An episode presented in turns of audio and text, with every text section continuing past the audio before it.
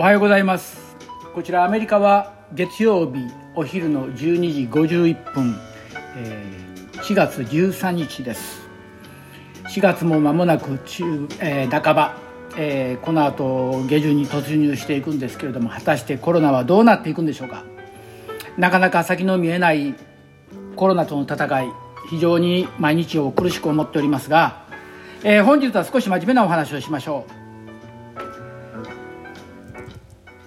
えー、後ろに流れてますのはラジオ体操の曲なんですけれどもこれのジャズバージョン、えー、その前にまず今日、まあ、ラジオ体操のお話をこの後するんですがその前に有酸素運動と無酸素運動。で有酸素運動っていうのは基本的に心肺機能を高めるというふうに思われてます。で確かにそうです。けどもそれだけじゃなしに体の中の活性化ですね。ですから血液の流れを良くしで体をまあ潤滑に動かしてくれるということですね。じゃあ無酸素運動はじゃあ有酸素にならないのかっていうと逆にまたこれも無酸素運動も心肺機能の向上になるんですね。ですから無酸素であろうが有酸素であろうが運動は体にいいということなんです。そういう中で今日はラジオ体操を一つずつ紐解きながらお話ししようかと思ってます、えー、皆さんがご存知のラジオ体操ですけども最初は背伸びの運動から入りますよね。この背伸びの運動ですけれどもまっすぐ背筋を伸ばして腕をまっすぐ上げていきます。これ2回繰り返します。この時に腕上げた時に息を吸いながら前から上げていって息を吐きながら腕を横から下ろす。頭の中で形を想像できると思うんですけれどもこれのメリットは正しい姿勢を作ってかつ気持ちをリフレッシュさリフレッシュさせるという効果があるんですね。で2番目の運動なんですけども腕を振って足を曲げ伸ばす運動。これ8回繰り返すんですが少し女の子って恥ずかしがりますよね。これ足を、えー、膝を広げる運動になりますから。でこの時にかかとを引き上げて腕を交差した状態。そこから腕を横に振って足を曲げ伸ばしする。これ実はふくらはぎを使っていることで血液の流れを良くするんですね。要はふくらはぎというのは体のポンプであるというふうにお考えください、えー、ですからそういう中においてこの2番目の運動は血行の促進それからつま先で立つということで転倒の予防バランスですね。で腕を大きく振ってますので肩こりの予防にも効く。そういうふうに思われております。確かにそうだと思います。3番目腕を回す運動。これは腕を体の外側から内側へ大きく回していきます。でまた今度それを反対に回す。でこの時足は動かさないけれども腕だけ。でこれもやはり肩周りの筋肉を柔軟性に保つという運動になります。ですから血行促進と肩こりの予防。で大きく肩を動かしているので首の周りの疲労も取れる。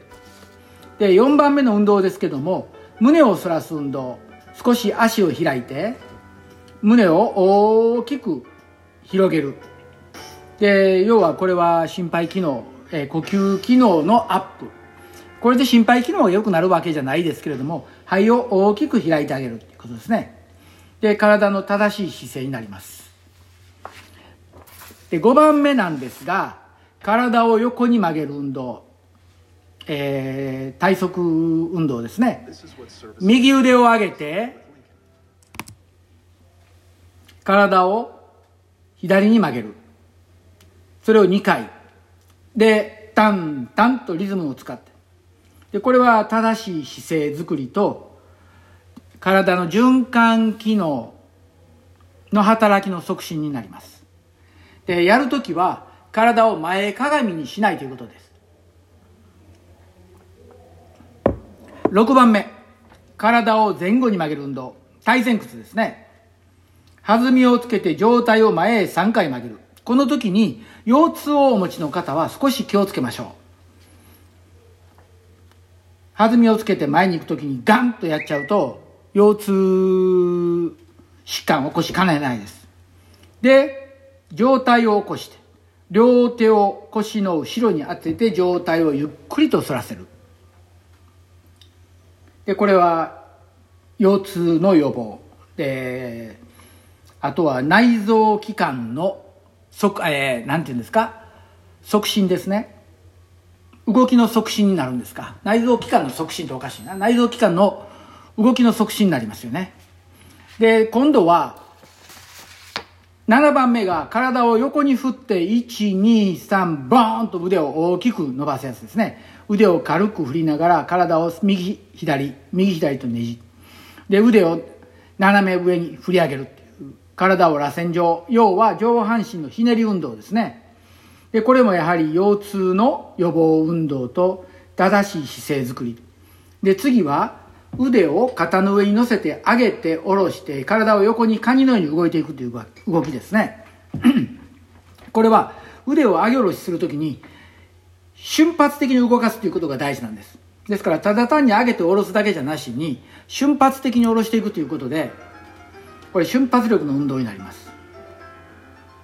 で、またリフレッシュ効果にもなります。で、次9番目ですけども今度斜め前に体を曲げていく。背中足の裏側をしっかり伸ばす。で呼吸をしっかりとしながら行うことによって呼吸機能のアップにもつながっていくんです。次は10番目の運動になりますけども体を大きく回す。両腕で円を描くように体を左から右へと回していく。これもやはり腰痛の予防運動になりますね。で11番目ですけれども今度はジャンプ。リズミカルに飛ぶということ。タンタンタン。で上で4回飛んだら上で2回足を足と手を広げる。ねその動きになりますね。でこれは血行促進とリズム感のアップになるんですね。これリズムなかったらなかなかうまくできない。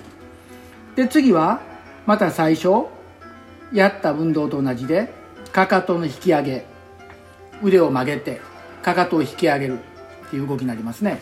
で最後は今度背伸びの運動で深呼吸で終わっていくっていうラジオ体操の一連の流れなんですけれどもいかがでしょう？これもし本当に真面目に真面目っていう言い方おかしいですけども真剣にこれを取り組んで2回ラジオ体操第一を行った場合結構な運動量になるんです。で私もこちらアメリカの方でやっております。で毎回じゃないですけども時には片手に 500g のダンベルを持ったりして行ったりしてます。そうすると全然違った効果がまた出てくるんです。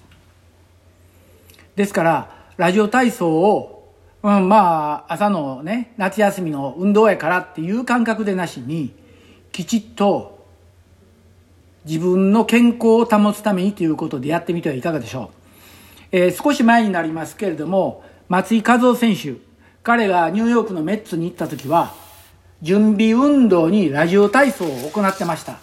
ですからアメリカ人のメジャーリーガーも実はラジオ体操を知ってます。で、もともとこのラジオ体操はアメリカのプルデンシャル保険会社から日本に行った動きがあるんですね。ですからもともとアメリカのもんなんですけれども、それが日本でアレンジされてラジオ体操になりました。これは、え郵政省が国民の健康という目的で始めたのがラジオ体操の始まりです。ですから、健康ということを考えて、皆さんも一度しっかりとラジオ体操をやってみてはいかがでしょうか。